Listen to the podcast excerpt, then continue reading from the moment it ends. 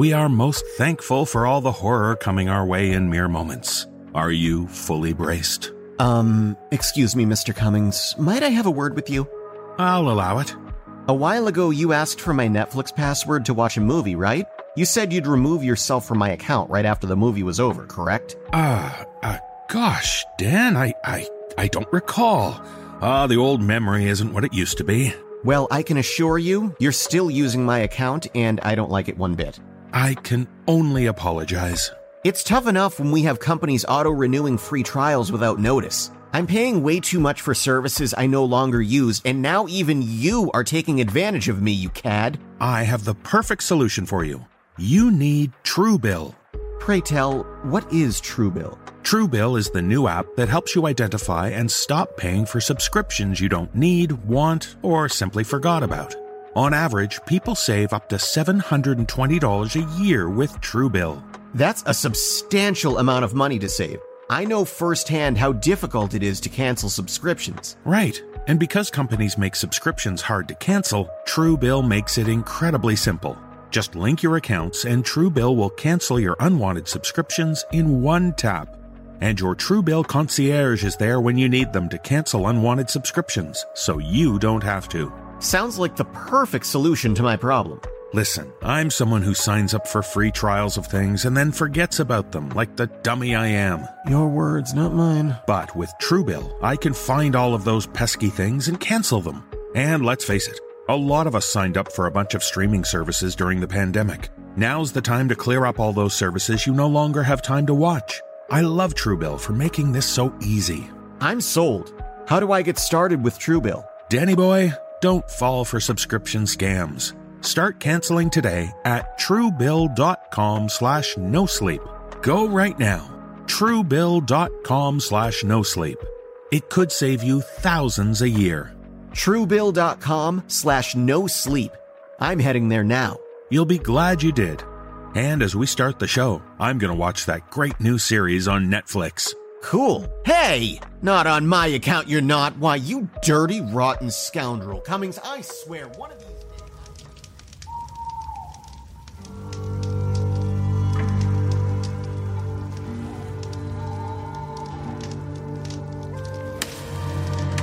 In times long gone, in days of yore, there are legends and tales of dark folklore. Round candlelight and fireside, the tales are shared, enchanting dark secrets in hushed tones declared. And from those days, both present and past, we beseech you now to brace yourself for the No Sleep Podcast.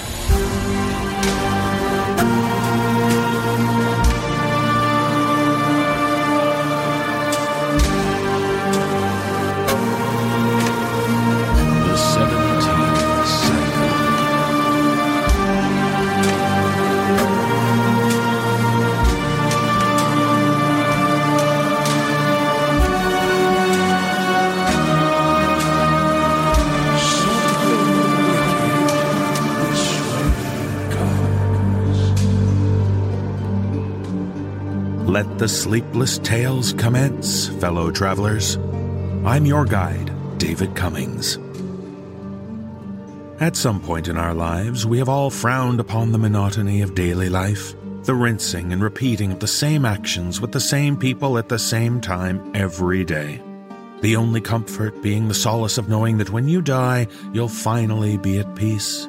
This repetitious purgatory called existence will surely be forgotten in the afterlife, right? Wrong. Because you just woke up in The Grey Rooms. Starting its fourth season, the Grey Rooms podcast begins their next chapter with a trio of guests aboard a luxury train barreling across an impossible landscape.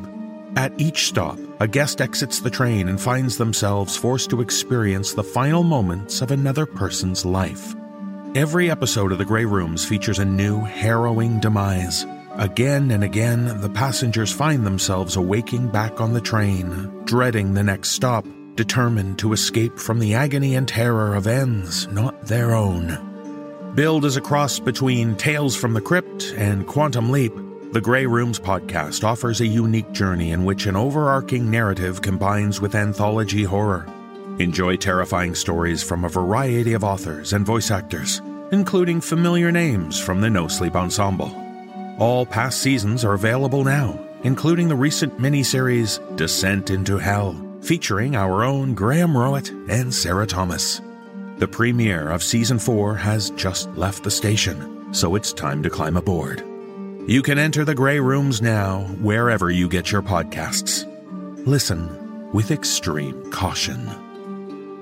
Oh, and speaking of listening with extreme caution, it's time to get sleepless.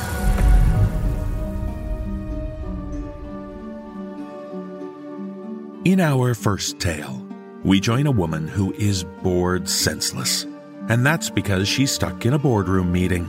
Many of us know how dull it is to be stuck in an unnecessary meeting, but in this tale, shared with us by author Rona Vaselaar, we find out how much worse it can be when a meddling coworker decides to prolong matters in the most infuriating ways. I join Nichole Goodnight, Dan Zappulla, Mike DelGaudio, and Wafiyyah White in performing this tale. So settle back and try not to get noticed. Maybe you can use this dull conference to get some shut eye, but it's more likely that you'll have to pretend to care why your colleague insists. I think we should kill Bullet 3.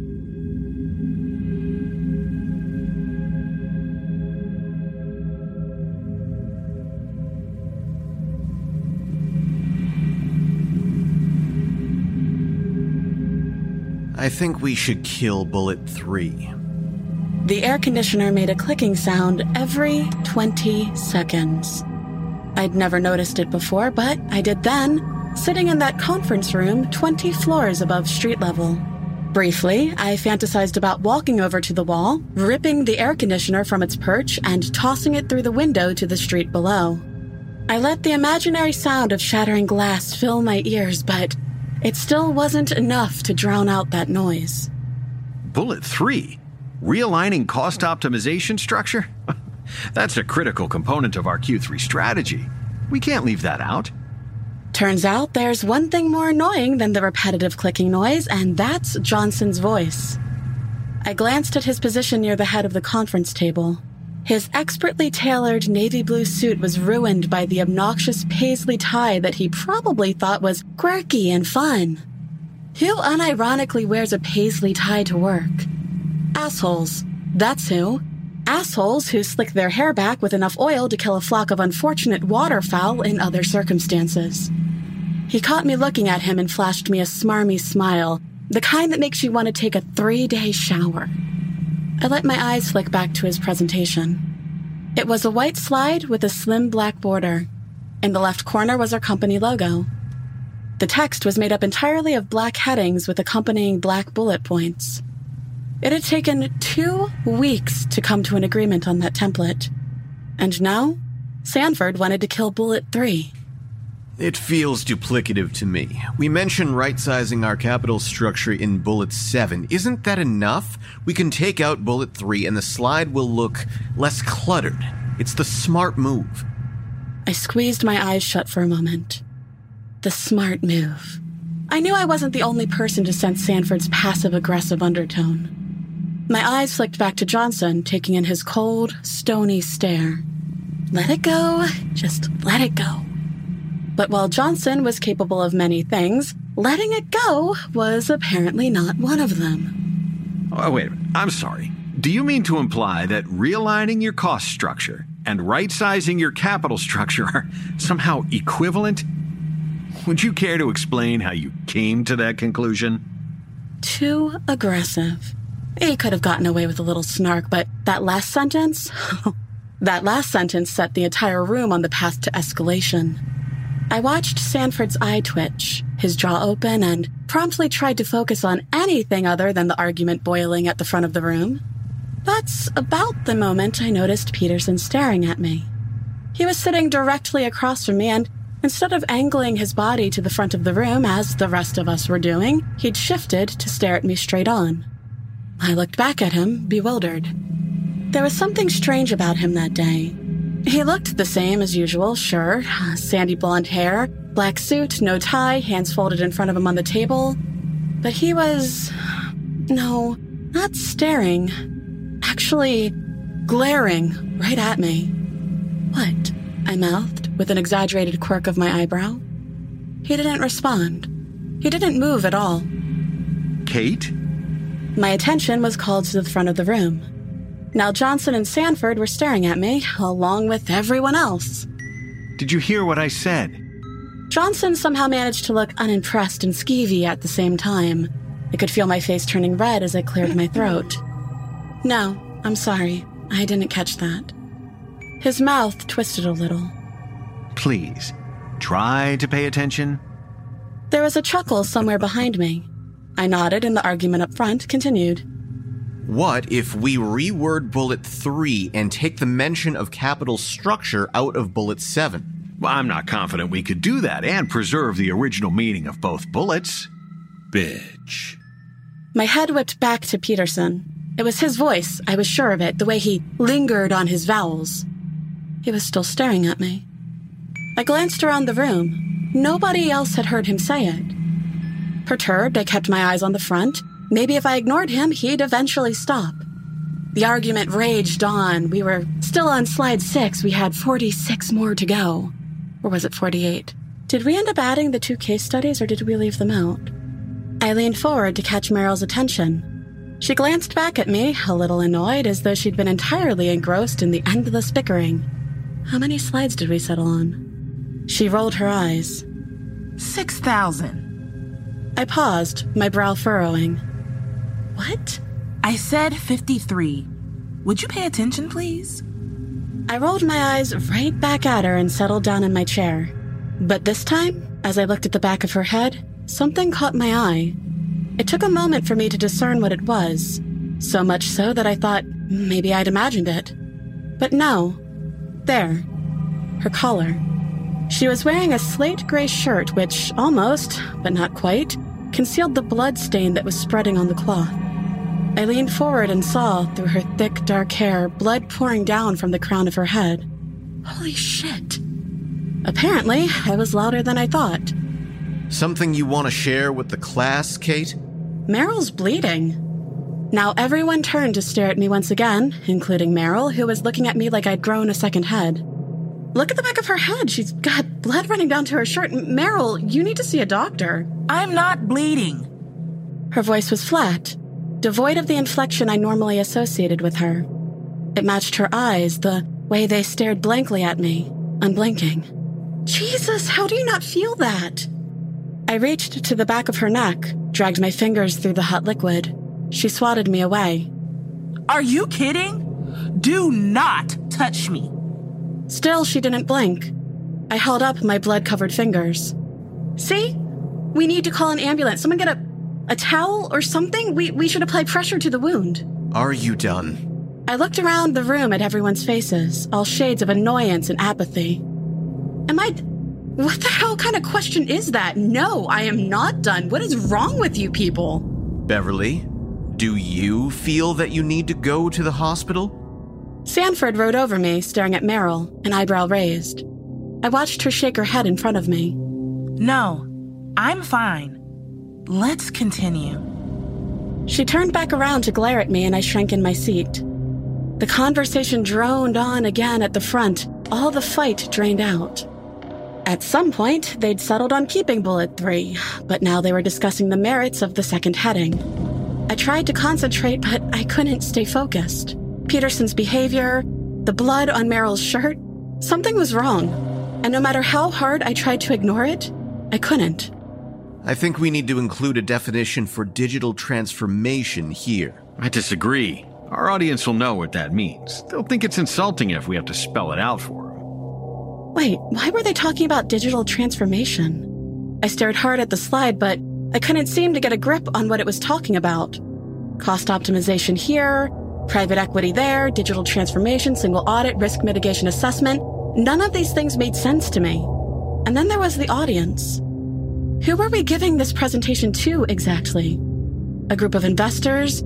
The C suite? Or were we the executives? Wait, who were we? I looked around the table with new eyes. Peterson, Johnson, Sanford, Merrill, Thompson, Smith, Cleaver. I knew their names. I knew their faces, but no, I didn't know them at all. I tried to remember when we'd met. Merrill, Beverly Merrill. Didn't I meet her when I interviewed? Here at. Where, where were we?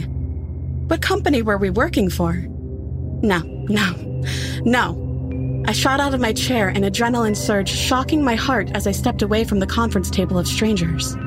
What's going on? What the fuck is happening here? This time, nobody looked at me. Nobody paid me attention at all. Johnson was still talking at the front. Interoperability is going to be a key issue here. If the legacy technology doesn't. What the fuck is happening? I could feel the sweat trickling down my temples and a sick, nauseated feeling pounding in my gut. I backed away until I hit the window. I looked down, but I couldn't see anything below us no street, no clouds, not even darkness, just emptiness. No, no, I'm leaving. Fuck this and fuck all of you. I was trembling now, trying hard to slow my heart rate as Johnson glanced over at me and rolled his eyes. You can leave any time you want. Don't let the door hit you on the way out. I was carefully ignored as I strode towards the exit, just barely restraining myself from a full on sprint. It wasn't there. The smooth white wall was entirely unbroken. Where is it? where's the door?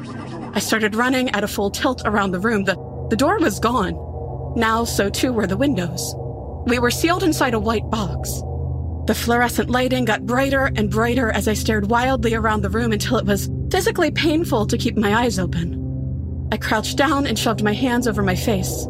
I tried to be anywhere else, tried to will myself into a different reality, but I was in this reality, and here, there was no escape.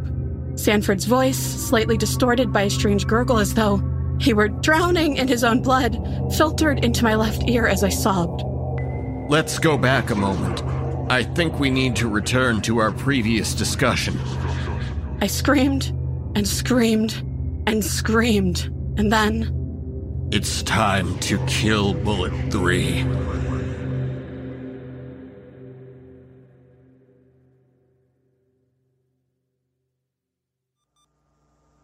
The fluorescence burned my eyes when I cracked them open, so I shut them quickly and groaned. Ms. Reynolds, are you awake? I wondered for a moment who Miss Reynolds was before remembering that was me, and my first name was Stephanie, and I was lying down and most certainly not wearing a suit, and there was still an annoying chirping noise, but no. No. It's beeping. It's like a heart monitor. Is that a heart monitor? Trying to speak made my throat ache. It was so dry. I cracked my eyes open and let them adjust slowly to the light in the hospital room. A nurse stood at my side, his reassuring smile belying the clear concern in his eyes. Just hang tight, Miss Reynolds. I'm going to go get the doctor, okay? Doctor? W- what? Why? I looked down at myself for the first time. Thick bandages covered my torso. I tried to remember what happened to understand why they'd be there, but whatever it was, it lurked under the surface. If I just thought hard enough, caught the right train of thought, I was sure I'd remember, but. Ah, Miss Reynolds, it's good to see you awake. How are you feeling? I blinked in shock.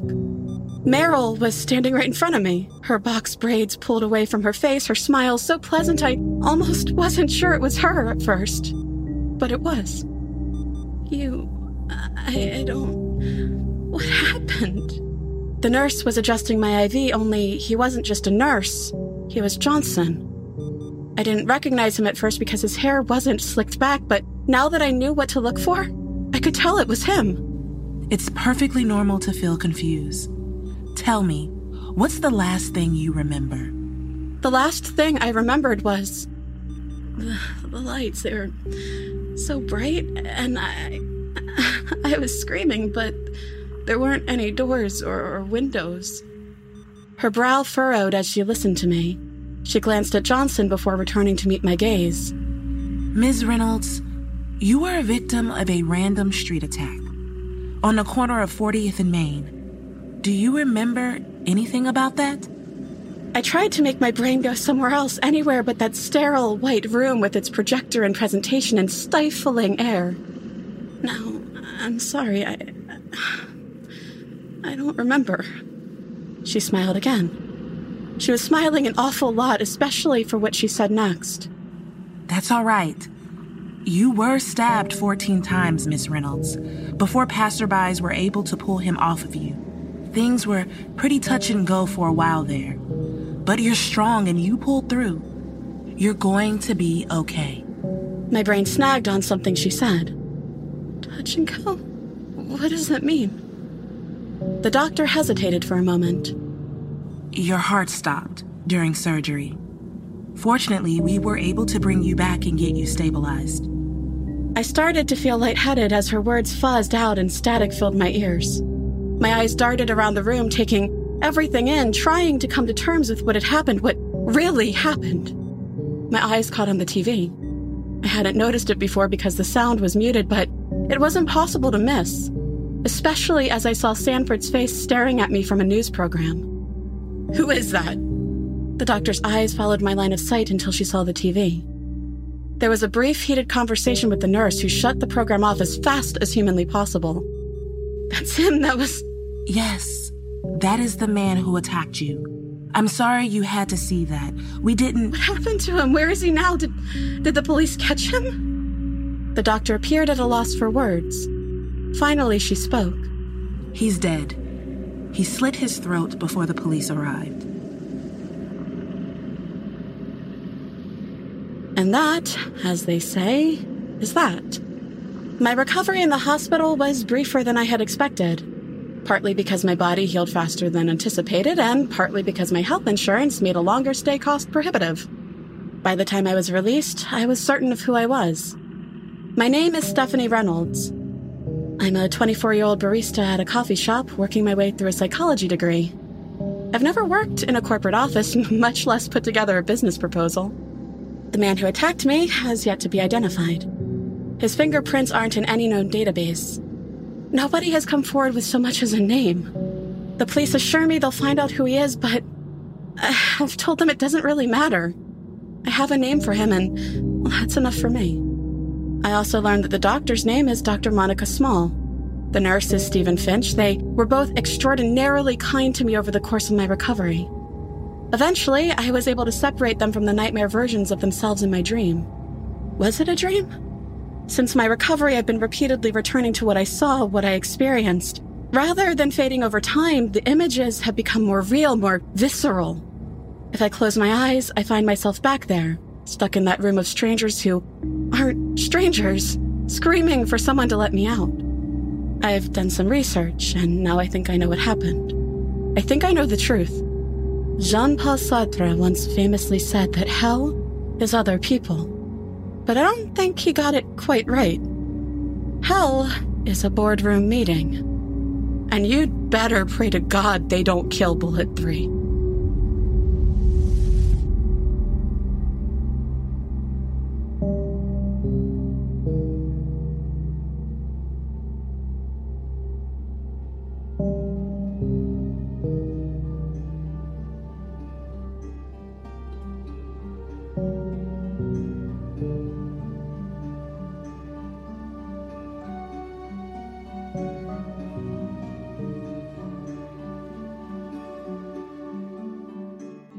It only takes a second to change your life.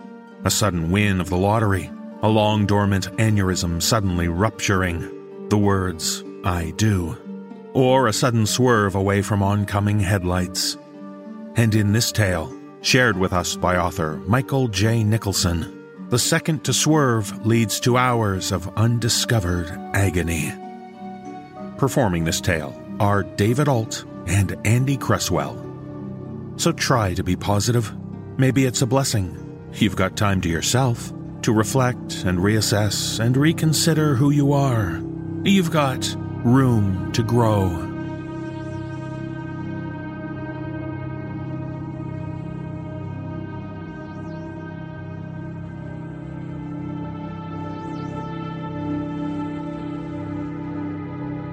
The flash of oncoming headlights, a prolonged squeal of rubber on tarmac, a sudden weightless sensation as the car leaves the road, giving a fraction of a second to think, I'm going to die.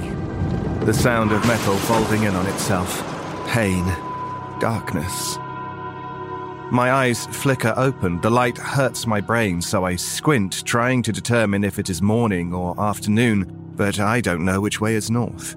I have no idea how long I've been lying here. My car is on its side about 30 meters away on the far side of what looks to be a crater. I must have been thrown clear when it hit the ground. I wonder if I went through the windscreen and tried to sit up to check for injuries. Pain shoots throughout my whole body and the darkness closes in again.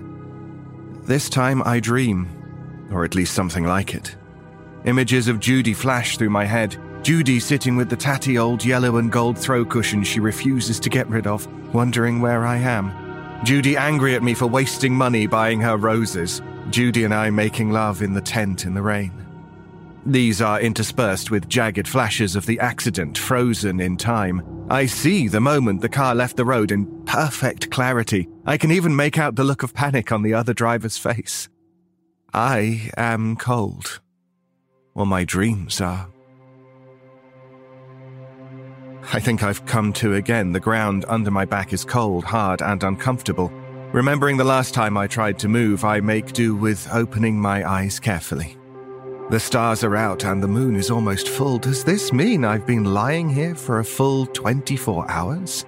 Why has nobody come to look for me? The car is where I remember it, but the door is hanging off, and I see the impact has forced the engine back about three feet into the passenger seat. There is no way I am driving out of here. The crater is covered with light green ivy, or at least some kind of creeper. I don't recognize it at any rate. I wiggle my fingers, they work.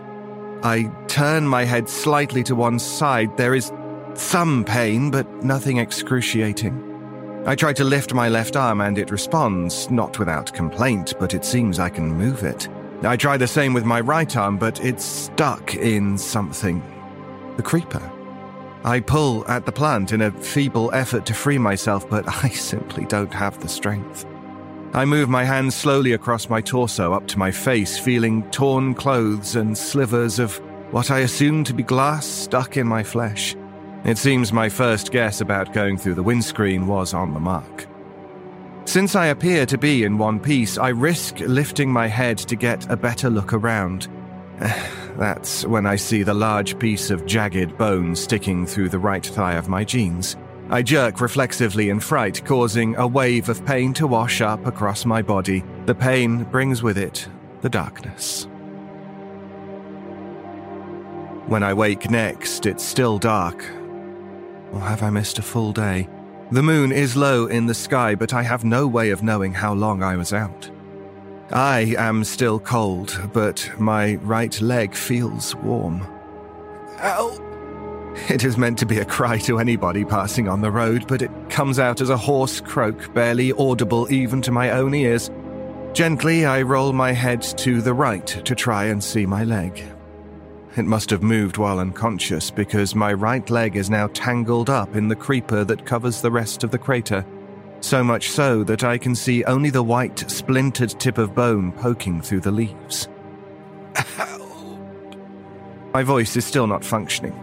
I need to drink. How long do they say it's possible to survive without water? Three days? How much longer do I have left? Judy must be frantic with worry by now. The other driver obviously drove off without reporting the accident.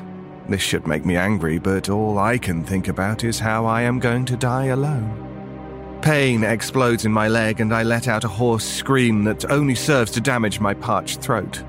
I tilt my head around again to get another look at it. All that is visible now is the creeper. It is as if I have been lying here for weeks and the plant life is gradually covering my body. Pain again, different this time, slower, like an injection at the dentist. I feel movement. Something is sending out exploratory tendrils something inside my leg. One heads down my thigh, working its way around muscle and tendon. I feel it probing my knee before spiraling around my calf and down towards my ankle. A second works its way around the back of my leg. The sensation is not unpleasant now. It, it feels as though something is tracing patterns inside my leg with a ballpoint pen. Then it stops. I am powerless. There is nothing I can do other than lie there wondering what will happen next. I don't have long to wait. The exploration seems to be over, at least for the moment. There is still movement, though it is more focused now. Then I realize what is happening. They are tightening, pulling together. The pain that had begun to fade into the background comes back with a vengeance as the broken pieces of femur are dragged agonizingly slowly back into place. About halfway through the operation, I thankfully pass out again. When I come to, I discover that my leg has been straightened and the bone is no longer sticking out. I can feel no movement of the plant in my leg right now. Instead, it is slowly spreading across my torso, slowly this time, as though there is no longer any rush. I no longer feel any pain. I have given up trying to work out how long I've been lying here, but I've stopped feeling thirsty, or hungry for that matter. My throat is dry and cracked, and I cannot talk, let alone shout for help, yet somehow my body is being hydrated and nourished. I can only assume it is the plant. The creeper that was covering my leg has disappeared, but the plant has grown tightly around my wrists and ankles, holding me prisoner in a star formation. I can move my head and look around me, but nothing more. Raising my head a little, I can see where the invader has entered the wound on my leg, but other than this, there is no evidence of what is happening inside me. A thought occurs to me. What will happen when the creeper reaches my heart? It's perhaps too late to worry about this now, and part of me wonders when the panic will set in. For the rest of the day, I am held in place by the vine, unable to move. Every so often I test my bonds, but they hold firm. I have given up calling for help. Few cars use that road and no pedestrians. Besides, my voice hasn't recovered, and all shouting achieves is pain in my throat. In the end, I resign myself to the fact that I am being held prisoner by a plant. I lie there and think of Judy. She is my only hope after all, and perhaps she has search parties out hunting for me, though she hadn't known my route. As night descends and the stars begin pricking the heavens, I drift off to sleep. This time I dream of alien landscapes. Two moons in the sky at night and an unfamiliar pattern of stars. The landscape is verdant, lush with plants and grasses, and I curl my bare toes into the damp earth. It feels good. I push them further in, extending my toes down deep into the earth, seeking out nutrients. I wake with a start. The sun is already halfway to its zenith, and it must be around 10 in the morning. My dream is fading, and I am left with a tingling in my toes and a strange sense of belonging. My fingers itch. Without thinking about it, I lift my left arm to inspect my fingers. It is only after a moment's introspection that I realize I am no longer held down by the creeper. I test my right arm, then my legs. I am free. Tentatively, I sit up, my senses on high alert for any sign of pain. Nothing. As I raise my torso and pull my knees up slightly to gain balance, the vine falls away. I pull at the remaining shoots that are tangled in my clothes and around my limbs. They fall away without resistance. With a moment's careful maneuvering, I am on my feet again for the first time in. How many days has it been? I have no idea. The right leg of my jeans is caked with dried blood and dirt, but the leg seems sound when I put some weight on it. I climb the embankment up to the road. There was no guardrail on the corner, and so no sign from here that there has been an accident. I have no plan other than to start walking in the direction of home, the direction of Judy. After spending so long lying in the middle of nowhere, my perception of time is skewed but it seems like maybe an hour or so passes before a truck approaches from behind. I turn to watch as it slows, passes me, and pulls over to the side of the road. I walk up to the passenger door. You after a ride, buddy? He is an unshaven, untidy man dressed in jeans and a t shirt that does little to conceal his gut, but he doesn't look like a serial killer, and I really want to get home. please. Jump in. I can take you about 40 miles down the road, but that's the end of the line for my delivery. That do you? That'd be great. I croak out the first two words before seeming to find my voice. It hurts my throat still, but it does seem like I can talk again. As I sink into the passenger seat, I realize just how tired I am. I might well have taken a lift from a murderer if it got me just a mile further down the road. The driver makes no move to restart the engine. Pete, Sorry. I study the driver and notice he is doing the same to me. I suddenly realize that I must look a right state and wonder if he is regretting picking me up. name's Pete. And you are? I have to think a moment. Julian. My friends call me Jules. Pete nods towards my leg. You need a doctor, Jules? Looks like you've had a bit of an accident. I'll be okay. It's only as I say this to soothe my ride that I realize it's true. I will be okay. I uh, had a bit of an accident back there. I just need to get home, see my wife, and call the insurance company. Pete's shoulders relax a little. My story is normal enough to reassure him, even if my appearance is a little scary. At the touch of a button, the engine roars into life and he pulls the truck back onto the road.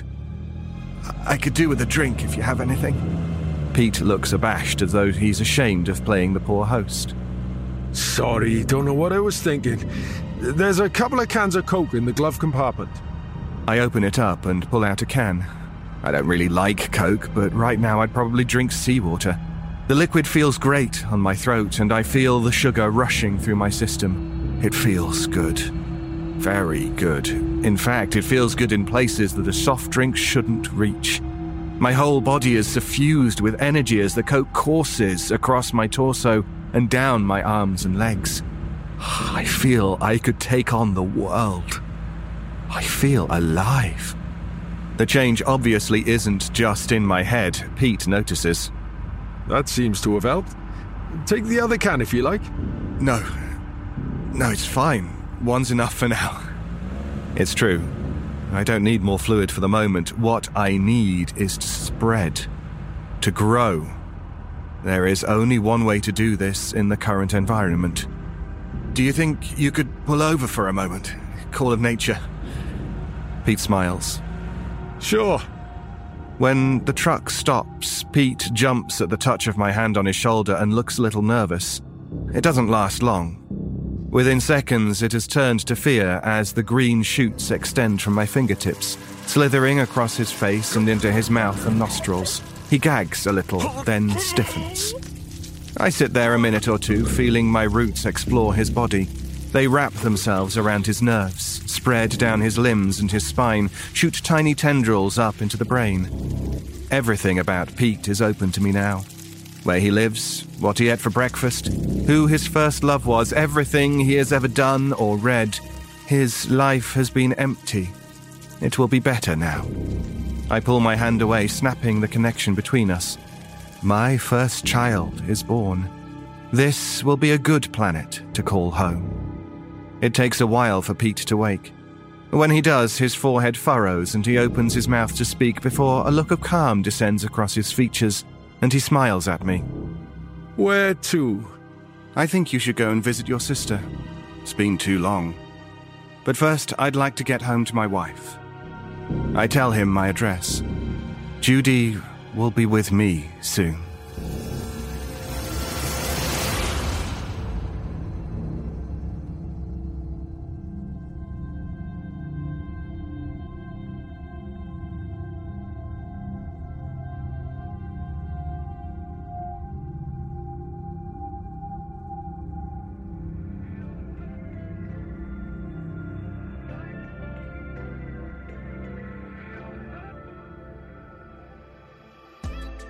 It's no accident that we're taking a short break from the horror. How does that sound? That sounds almost as good as my new earbuds. Cool. What kind did you get? I got some Raycon Everyday earbuds, of course. I've heard you talk about them before. What a great choice. I love how Raycons sound and how gosh darn affordable they are. Thanks for recommending them. They're like a gift to my ears. Speaking of gifts, it's never too early to start gift shopping for the holidays, especially because today you can save big on a gift they'll use every day. those great Raycon wireless earbuds. I love the seamless Bluetooth pairing and their comfortable noise isolating fit. You can start listening right away and keep listening for hours. I use my Raycon everyday earbuds when I go for my walks. The audio quality is amazing, comparable to what you get from other premium brands, except Raycon starts at half the price. And they come with three new sound profiles to make everything you're listening to sound its best. Whether you listen to rock, metal, hip hop, EDM, Or podcasts. silly. Everyone listens to podcasts. Unlike some pricier earbuds, Raycon offers 8 hours of playtime and a 32 hour battery life. There's also a built in mic, and you can take calls on your earbuds at the press of a button. So this holiday season, get them something they can use for calls or music, for work or play, at home or on the go. Or pick up a pair for yourself. Trust me, you're going to use them every day. Remind everyone how they can get a great deal on Raycon Everyday Earbuds. Go to buyraycon.com slash no sleep today to unlock exclusive deals up to 20% off your Raycon order.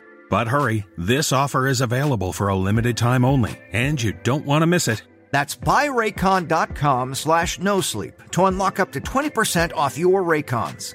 Buyraycon.com slash no sleep. That sounds great. Almost as good as my Raycons. Now I think we have some visitors. Let's help them get us back to the horror. I've never been a fan of friends dropping by unexpectedly. You know, those folks who just show up out of the blue, those I was just in the neighborhood people. I like my company to be announced, thank you. But in this tale, shared with us by author Andrew Kozma, we find ourselves faced with guests who are not only unannounced, but also entirely unknown. Performing this tale are Mick Wingert, Kristen DiMercurio, and Sarah Thomas. But don't worry when a stranger calls. It's happening to everyone these days. They've become a part of everyday life.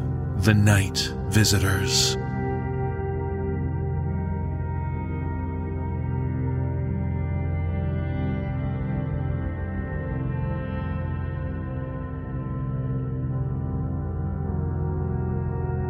When the last blanch of light faded into the shadows, there they were.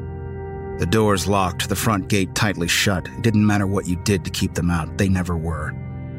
One night I couldn't sleep again and shuffled into the kitchen for water.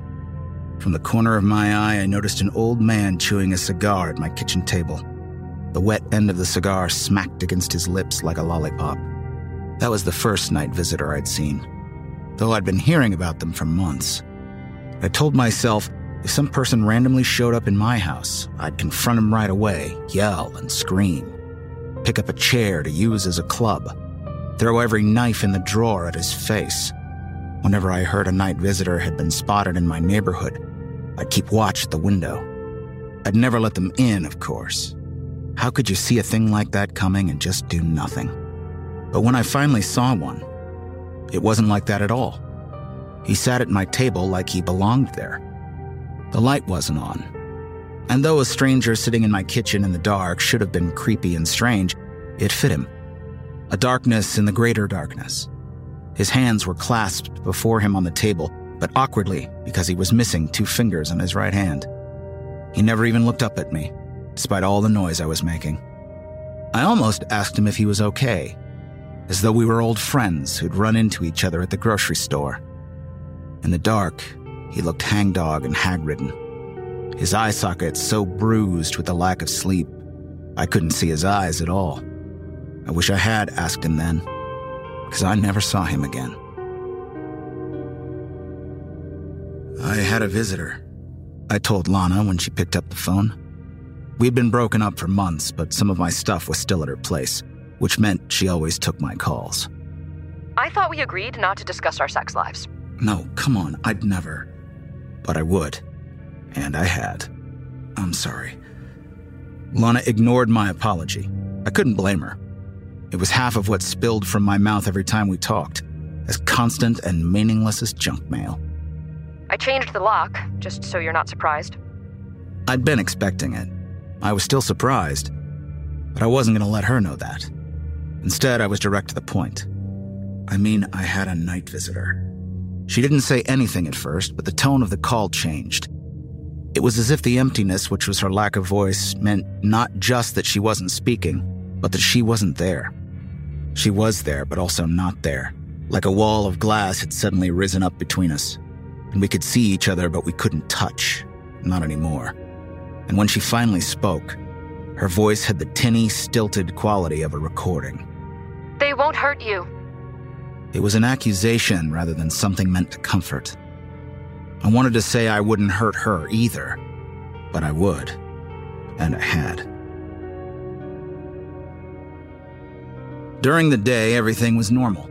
Or it was the normal I had come to accept. If Houston looked emptier, that was my imagination. The sidewalks had always been shed snakeskins. I walked them, and the people I passed didn't look up. Why would they? Summer in Houston was always oppressive, but now it was just as if the city itself were sick. The weather careened from heat that tried to melt your shoes and chilly days which promised a rain that never came, all without reason or warning. Some evenings, I'd step out for the last moments of daylight and see the staticky fog of a snow flurry bearing down on me, but it never hit the ground. I tried to expect the night visitors. When I brushed my teeth, I watched the mirror for the shadow in the shower behind me. I wore slippers so I'd hear the echo of someone else's footsteps. Like when you're driving to work on a snowy gray morning and you realize just a split second before it happens, far too late to stop it, far too late to do anything useful at all, that you're about to skid into the guardrail. And so you try to brace yourself because you want to survive. The wreck is inevitable. The pain is inevitable but your body tries to survive even when your heart isn't in it. That's just the way it is. Your heart could let your body know when survival isn't worth it, but your heart is stupid and slow, and usually doesn't get around to voicing its opinion until the wreck is all over. I had no idea what the night visitors wanted, but I braced myself anyway. Just as I hugged my cat to my chest during a rainstorm, to brace her against the thunder I knew was coming, but she didn't. But even though I expected them, I was always startled. A woman slowly making instant coffee, sadness in the arc of the water from the kettle to the cup. Two men sitting in chairs on the back lawn facing each other, not speaking, just staring. Every night visitor froze me in the middle of whatever I was doing. Every thought vanished from my mind. Instead, I saw them and only them as though they were a memory I couldn't help reliving. They never spoke. They never told me what they wanted. They never told anybody what they wanted. But I noticed that, with time, everyone else seemed to get used to their night visitors. They became quirky bits of household folklore, almost a status symbol. They became normal. Up so late that I wasn't watching TV so much as letting its light scrub my face. I saw a cable news segment about making your night visitor a part of the family.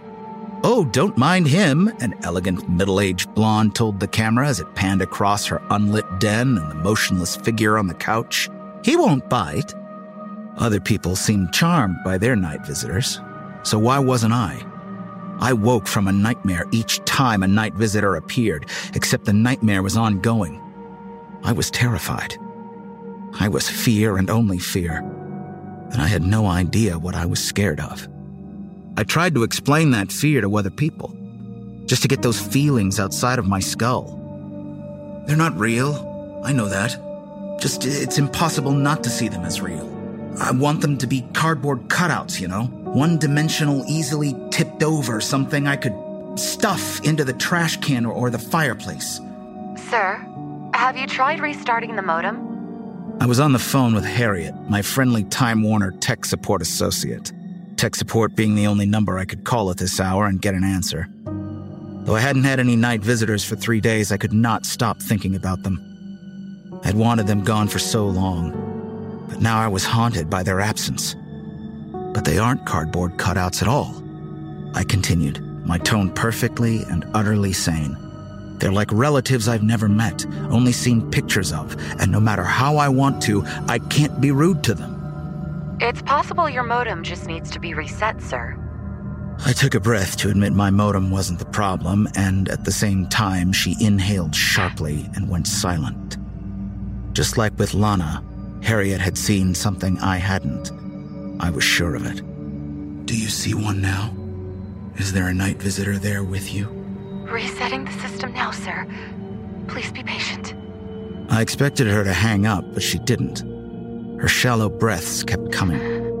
I imagined her eyes focused on a night visitor in her office building, occupying a cubicle that should be empty, or standing at the water cooler, eyes staring vacantly back at her, through her, as though she wasn't there and never had been. And while there came then no sound behind me, no brush of moving air, I was suddenly convinced a night visitor was with me too, in the doorway to the kitchen behind me. I was facing the fridge, its surface covered with pictures of Lana and I together at friends' parties, at the county fair, on a boat in the Caribbean. In none of those pictures were we touching, but I couldn't remember whether they'd always been that way. Had one of my night visitors changed them? Was there someone behind me? And had that person modified the images on the fridge? Or was it my own memory that was trying to trick me? I don't know what to believe, but whose fault was that? I didn't want to let whoever was there know I knew they were watching me. The phone dug into my ear and my arm cramped, but I didn't move. Harriet still breathed on the other end of the line. I considered asking her for something, anything. Stillness smothered me like a heavy quilt. The longer I stood there, the more my kitchen felt alien to me. The pictures I'd taken from the old place and had nearly memorized, I couldn't recognize myself in them anymore. Why had I even put them back up?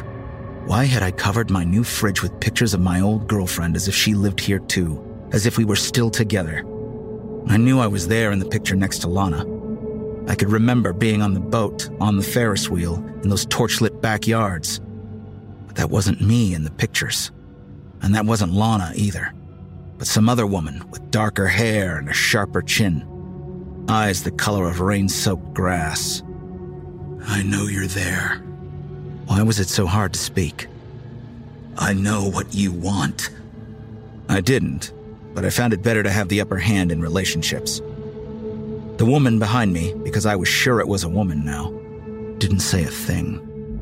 Unlike Harriet's breathing in my ear, regular as my own pulse, the night visitor might as well have been a ghost. And her silence infuriated me. All the fear I'd felt, which kept me frozen in place like a little kid hiding in his bed from the closet monster, it heated, slowly, into rage. You can't have it! I swung around using my phone as a club, aiming for where I knew her head would be. Night visitors were intruders, and I had the right, goddammit. My phone hit the wall, the unbreakable gorilla glass shattering. Pain shot through my thumb and fingers. The wall was spotted with blood. No one was there. In my ear, I could still hear Harriet's breathing. The next day was a phantom, a dusty veil stored in the attic for too long. I walked through the motions of my job, speaking to no one and no one speaking to me. And the next day, and the next. Every word was written down or emailed now. The world had the cold silence of a walk in freezer. Bandage on my hand bled through by the end of every day, no matter how well I cleaned and treated the wound. I didn't replace my phone. At night, my senses burned. I could hear every creak of the house as it settled. I could smell mold in the attic just starting to spore.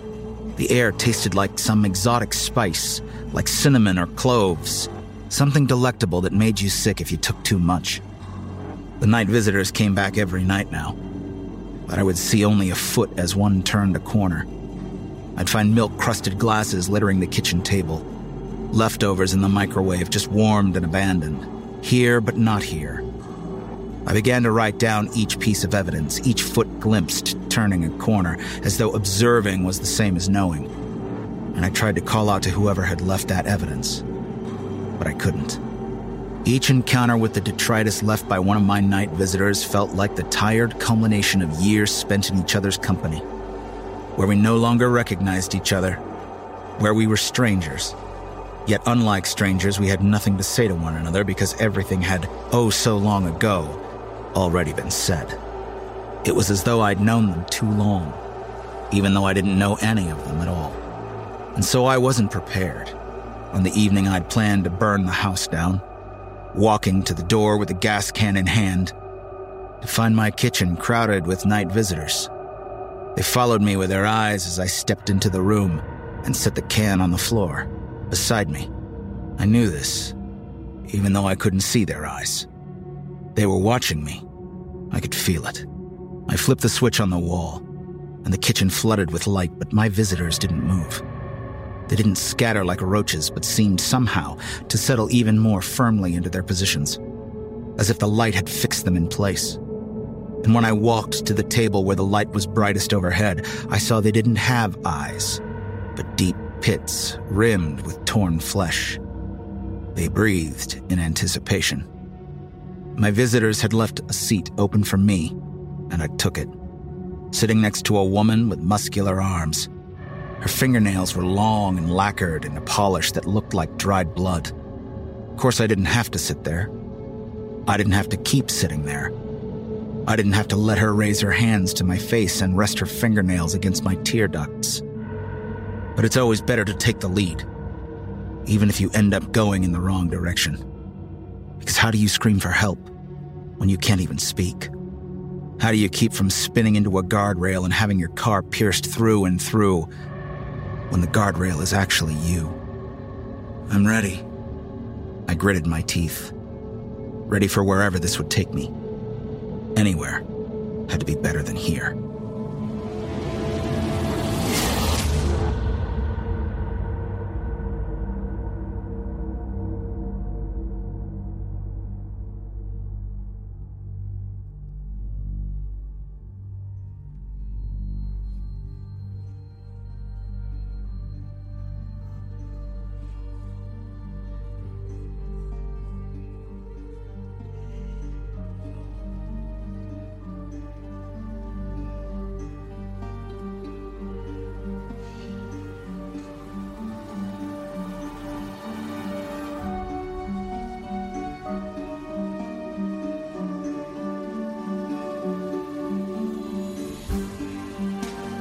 As the fires wane and embers glow, our stories cease as shadows grow. The night is long and darkness deep. Remain with us, embrace no sleep. The No Sleep podcast is presented by Creative Reason Media. The musical score was composed by Brandon Boone. Our production team is Phil Michalski, Jeff Clement, and Jesse Cornett. Our creative content manager is Olivia White. Our editor in chief is Jessica McAvoy. I'm your host and executive producer, David Cummings. If you would like to find out how you can hear the extended editions of our audio program, please visit thenosleeppodcast.com to learn about our season pass program. 25 episodes, each over two hours long, and three exclusive bonus episodes, all for only $25. On behalf of everyone at the No Sleep Podcast, we thank you for listening and for being under our spell. This audio production is copyright 2021 and 2022 by Creative Reason Media Inc., all rights reserved. The copyrights for each story are held by the respective authors. No duplication or reproduction of this audio program is permitted without the written consent of Creative Reason Media, Inc.